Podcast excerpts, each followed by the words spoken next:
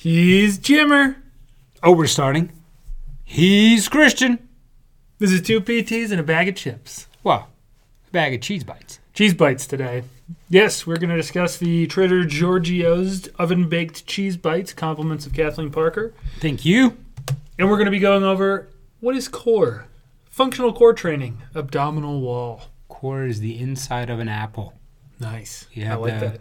You decore an apple. You do. Are there any other uh, fruits you decore? You depit a lot of things. Yeah, I don't think there's anything else that you decore. I think the I think the pineapple also. No, you just slice it. No, you can slice it. You can eat the inside of a pineapple. Isn't there like a chunk in the middle that people always avoid? No.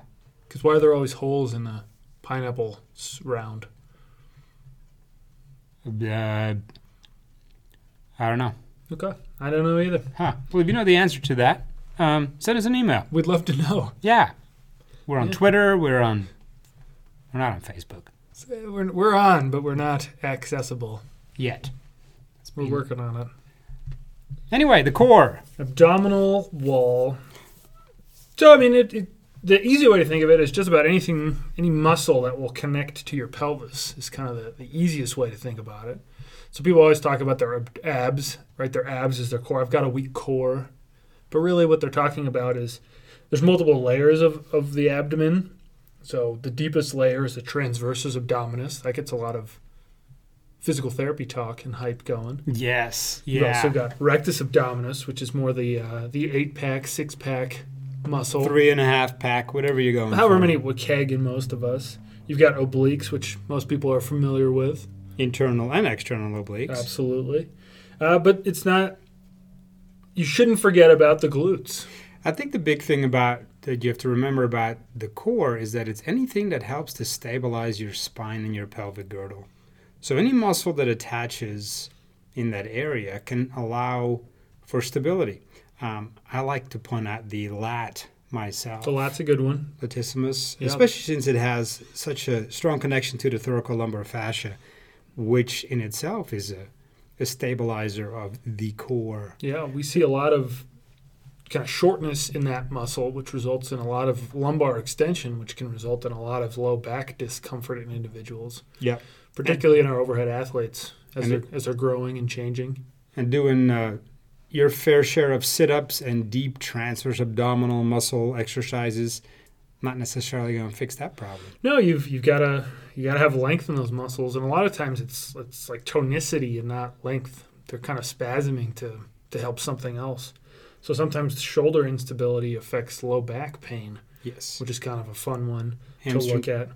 Hamstring tightness is a big one, and that, that's that's. I'm just going to jump immediately into one of my pet peeves. Yeah, hamstring shortening. We need to lengthen the hamstrings in order to improve mobility in the core. Mm-hmm. Um, I'm calling bullshit on most cases. Yeah, most of the time the hamstring is in is in a spasm case because it's trying to stabilize and it's doing two jobs instead of its its main job, which is of course bending the knee. It's working overtime like crazy, yeah. So now we're going to tug on that muscle, and now it wants to work even harder to protect. So the more you stretch, the tighter it becomes. Yeah, you get you get this, I mean, what do you want to call it? Co-contraction following? Or I like talking to people who have contraction. Been, yeah. People who have been stretching their hamstrings for decades. I've been told still, I always still, have really tight hamstrings. Still not getting any longer. Yeah. That, that must be working really well then for you. Yeah, and that's, I mean, it, we talk about it all the time, but but working glute glute, glute max and glute med and, and you know, the, the external rotator group in the hips really does a lot in terms of preventing kind of hamstring tight feeling. I mean, you can see that tightness in, in any muscles. People that have, you know, what you'd almost call like hypermobility talk about how their hamstrings are tight. Well, if you can if you can do a straight leg raise, you, you don't have a tight muscle. You have a spasming muscle, and that doesn't feel very good. Nope. And so that that's a that's a very common one, absolutely. Stability-wise and control-wise, what we tend to see is if your your core isn't working well, you'll uh, have a lot of kind of lumbar extension instead. So my pet peeve is people who do planks and people who tell them to, to drop your buttocks, and now your back is just just extended like crazy. There's a big curvature in there instead of a, a nice, flat, sort of strong, stable position. Your belly button is touching the ground in a plank. That's not a good plank. That's not a good plank, no. So wh- what they don't want to see is is your buttocks sticking straight up in the air, but I would rather you do that than than have your back arched like crazy. That's just, you're not working the right muscle at that point. You're telling your lumbar kind of paraspinals, which are the big muscles to the left and right of your spine, to do all the work and all the stabilizing. And for some people that works for so long, and then eventually it, it gives out, and that's when they have either like a tear back there, or they get some kind of just chronic low back pain sort of sensation. And uh, that's some that's an area we work on with a lot of people just yep. in general. Paraspinal activity or paraspinal hyperactivity is probably one of the most common symptoms. It's not necessarily always the cause of low back pain, but it's definitely one of the symptoms that we see. Everything tries to tighten up and protect your lower back, and that's one of the muscles that is extremely successful in tightening up. Yep. It does what it's supposed to do. And, and again, stretching it is not necessarily the answer. You have to kind of allow it to work less hard, which will usually allow it to relax a little bit. So instead of stretching it, trying to engage other muscles and trying to improve mechanical awareness and postural awareness, very successful in getting those tight muscles to relax a little bit more so you have more dynamic stability instead of having all this spasming. Yeah. I think from a function standpoint, when we talk about the abs specifically, so that's the, you know, transversus abdominis all the way through those guys we just mentioned there, their main function is is to stabilize. It's not to contract as much. And so when somebody does a plank, that is a more functional exercise because you're training the muscle the way it's intended to be used versus doing a, a sit-up or a crunch or, or anything kind of in that department. Yes, those muscles will activate, but that's not the way they work when we're doing activities most of the time. It'd be an interesting study to see how much movement a rectus abdominis contraction could create. Is it really going all the way up? Like in a sit, in a full sit-up, would that what would that be the maximum contraction, or is most of that iliopsoas?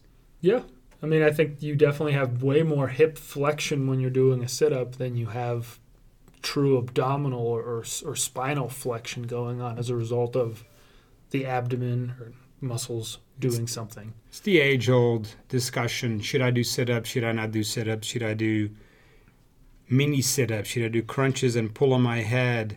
There's lots of ways to do a sit-up wrong. There are some ways to do a sit-up correctly, but like Christian just pointed out, it's more about doing a functional exercise, and very few of us do um, sit-ups on a daily basis other than maybe getting out of bed. And when we're getting out of bed, we probably shouldn't do a sit-up. We should roll on our side. And, and if you have any kind of low back pain, I mean, that's the first thing we teach you is to roll to your side and kind of swing your legs down and, and not do a full blown sit-up.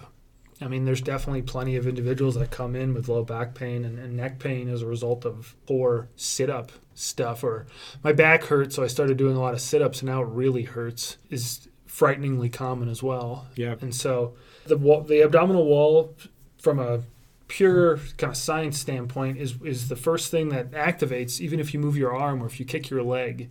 And what it does is it's is it contracts to stabilize your spine, and so your spine should and, and does tolerate compression really well. It doesn't do very well with, with shear forces, and as soon as you start over flexing or overextending your spine, that's when it gets aggravated and irritated, and that's when you have the potential for injury in that area or or just aggravation in that area.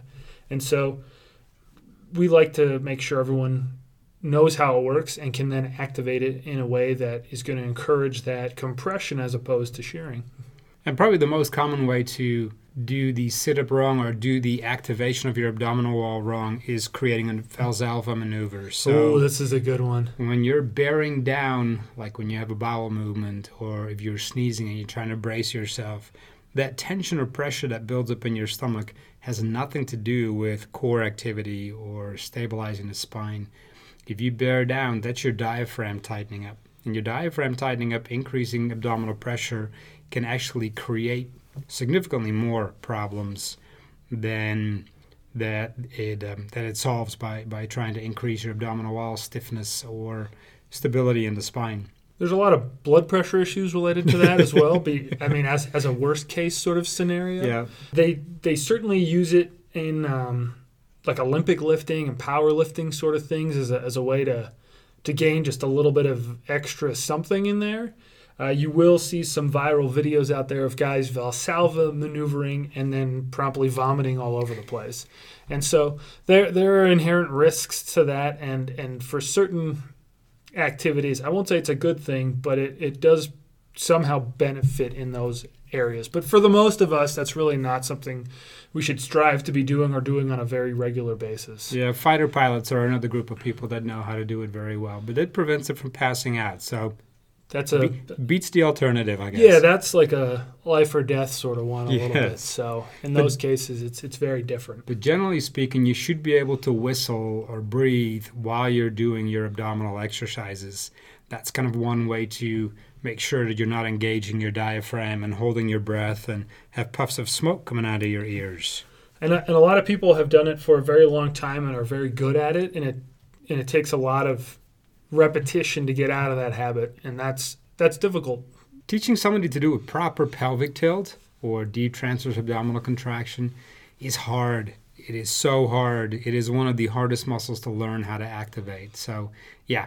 Yeah, it's challenging, especially like Christian said, if you have done sit-ups and, and core exercises while holding your breath successfully for years, trying to unlearn that is, is quite challenging, but it, very important. Yeah, and it's, I mean, it's very, very common, and we spend a lot of time telling people to breathe and making sure that their faces aren't red and that sort of stuff while they're here. And so engaging somebody in conversation while they're they're doing an abdominal exercise is a great way to make sure that they're breathing, or yeah. to, to at least check, or to at least have them realize that they're they're holding their breath because they can't talk. Or we make you whistle. Or yeah, or like Kathy used to do, blow up balloons is fun too. I like I like that. Yes, Cassie, Ca- Cassie, Kathy. Yep, that's going out. That's that's a good one. Uh, the other thing we always get talked about is is I have a weak back, which is uh, I think sort of a a poor representation of what's going on. I mean, you it's really, I mean, it's incredibly rare. I can't think of a case I've seen really firsthand at all of somebody who has like weak back muscles. I think it's it, it goes in conjunction with, you know, throwing your back out or my back gave out or all of those activities. That, that gives you an indication that your back might be weak. Um, structurally, very few backs are weak. Yeah. Backs are very well designed. The spine is an amazing, amazing um, anatomical thing. Structure? Oh, structure is a good one. Yeah. Let's keep that. Yes, the spine is an amazing anatomical structure. So it, it, it doesn't just give out unless there's some serious structural issues. So having a weak back is um, yeah is not, not a not a good statement of what's going on. What we usually see is the muscles are, are overworked or overused, and that results in in more easy, you know, a- aggravation or strain or, or whatever we want to call it, any kind of damage we're talking about there. And for most people, we just need to work on balance between the, the activation of the back muscles and activation of the abdominal muscles. And unfortunately, most of us are weak in the abdominal area, and so we spend a lot more time addressing that. Uh, but that's that's kind of the back and and core and abdominal stuff in a nutshell there.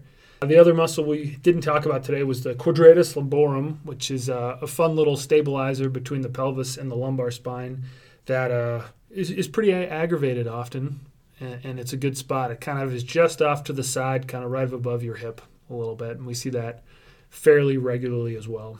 One side or both, typically one-sided. Again, some, something that usually is activated because it's spasming or trying to stabilize, doing a lot more work than it was designed to carry. Yeah. But I think that's that sums up function and abdominal core and core training pretty nicely. I think you did an amazing job today, Christian. Yeah. Do more planks. I'm not planking. Well, everybody, do more planks. I'm boarding. You're going to board? I'm more of a boarder. Snowboarder? No, plank boarder. More of a hoard, hoarder? Hoarder. I'm not a hoarder. Trivia. So last week's question: what two U S states have their own time zones? That one was pretty easy, I thought. Yeah, it was pretty straightforward. We actually had a lot of people that, that got confused with Arizona because Arizona doesn't do daylight savings. And so they're still in the same time zone. They just don't yeah, they're not, jump but it's not, forward yeah. or fall back. Alaska and Hawaii, obviously, duh, have their own time zones. So that's kind of a fun one. We got a lot of correct answers on that one. We did. Again, good job, uh, guys. Big shout out to Mike Pascoe there again. He's, well he's crushing it. Is he? He's crushing it. He's. Are you discussing these with him? Uh, it would it would look that way. Yeah. It would look that There's way. There's some cheating going on here. Yeah. Preston got offended because I referred to Arizona's time zone as weird. Preston should be offended. But it is weird. But it is weird. Anyway, so this week's question, we're going to do more, uh, we're going to do a space question this week. So which NASA space flight was the last manned mission to the moon? Wow. Yeah. That's deep. For all you people that um that were not born in the sixties, seventies, and eighties, um, yeah, we used to put men on the moon. Not fake. Not, not true stuff. Real guys. That, that didn't happen in Arizona. That was actually on the moon. The real moon. The, the actual moon. The, the moon. The real moon. All Good right. One. So, chip time. We've got the Trader Giorgio's oven-baked cheese bite. I believe Trader Giorgio's is a uh, Trader Joe's spoof. Yeah. Well, not spoof. I think it's the Trader Joe's company, but they just put an extra name on they, there. They smell quite cheesy. We've got a pretty impressive chip-to-air ratio of sixty percent on these guys.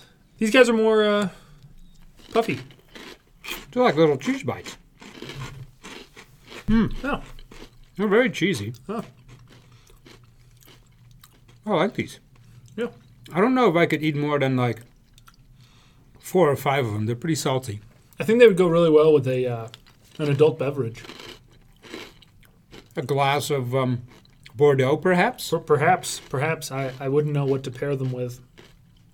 But certainly something. Yeah, that that's a stronger cheese. What kind of cheeses are in here? I uh, I don't know. Well, let's look it up. Let's take a look-see, Pooh. Semi-aged cheese. Semi-aged cheese. Hmm. That really narrowed it down. That did, didn't it? Yeah. It's definitely Parmesan-ish. Ish. Yeah, Is that par- a word, Parmesan-ish? Yeah. Grana Padano cheese with animal rennet. Yum. That rennet is really coming through. It is. I'm getting yeah. quite a bit of rennet. Uh, yeah. th- these are yummy for like little snack. Uh, little snacky bites? Yeah. Yeah. I'm trying to get the crunching out. I'm going to keep eating. Go for it. Uh, thumbs up, thumbs down. What are we going here today? I'm going two thumbs up. You're going two thumbs up. Yep. Very solid. I'm giving it one thumb. Like it. Don't love it. And I can tell because I'm eating them all. Yeah. yeah this yeah. might be one of the first times that you don't get to eat all of them. Well, fine. I'm taking these out. Please do. Please do. Alrighty, guys. Why. Thank you for listening today. Uh, next week, we are probably going to do a uh, a guest. I'm still eating. We're not we're not sure whom the guest will be, so we're not sure what topic we're going to cover. Uh, we are going to be reviewing the Funny Frish Kessel chips, sweet chili, and red pepper flavor. That sounds delicious. That sounds delicious. Compliments of Liz Schneider. Thank you, so, Liz. Uh, if you like the show, tell a friend, follow, review, subscribe, all that other good stuff. If you need f- more information on us, check out rebound clinic dot com. I would. Follow us throughout the week on Instagram and Twitter. That's it. He's Jimmer. I'm Christian. Thanks Thank you listening. so much for listening.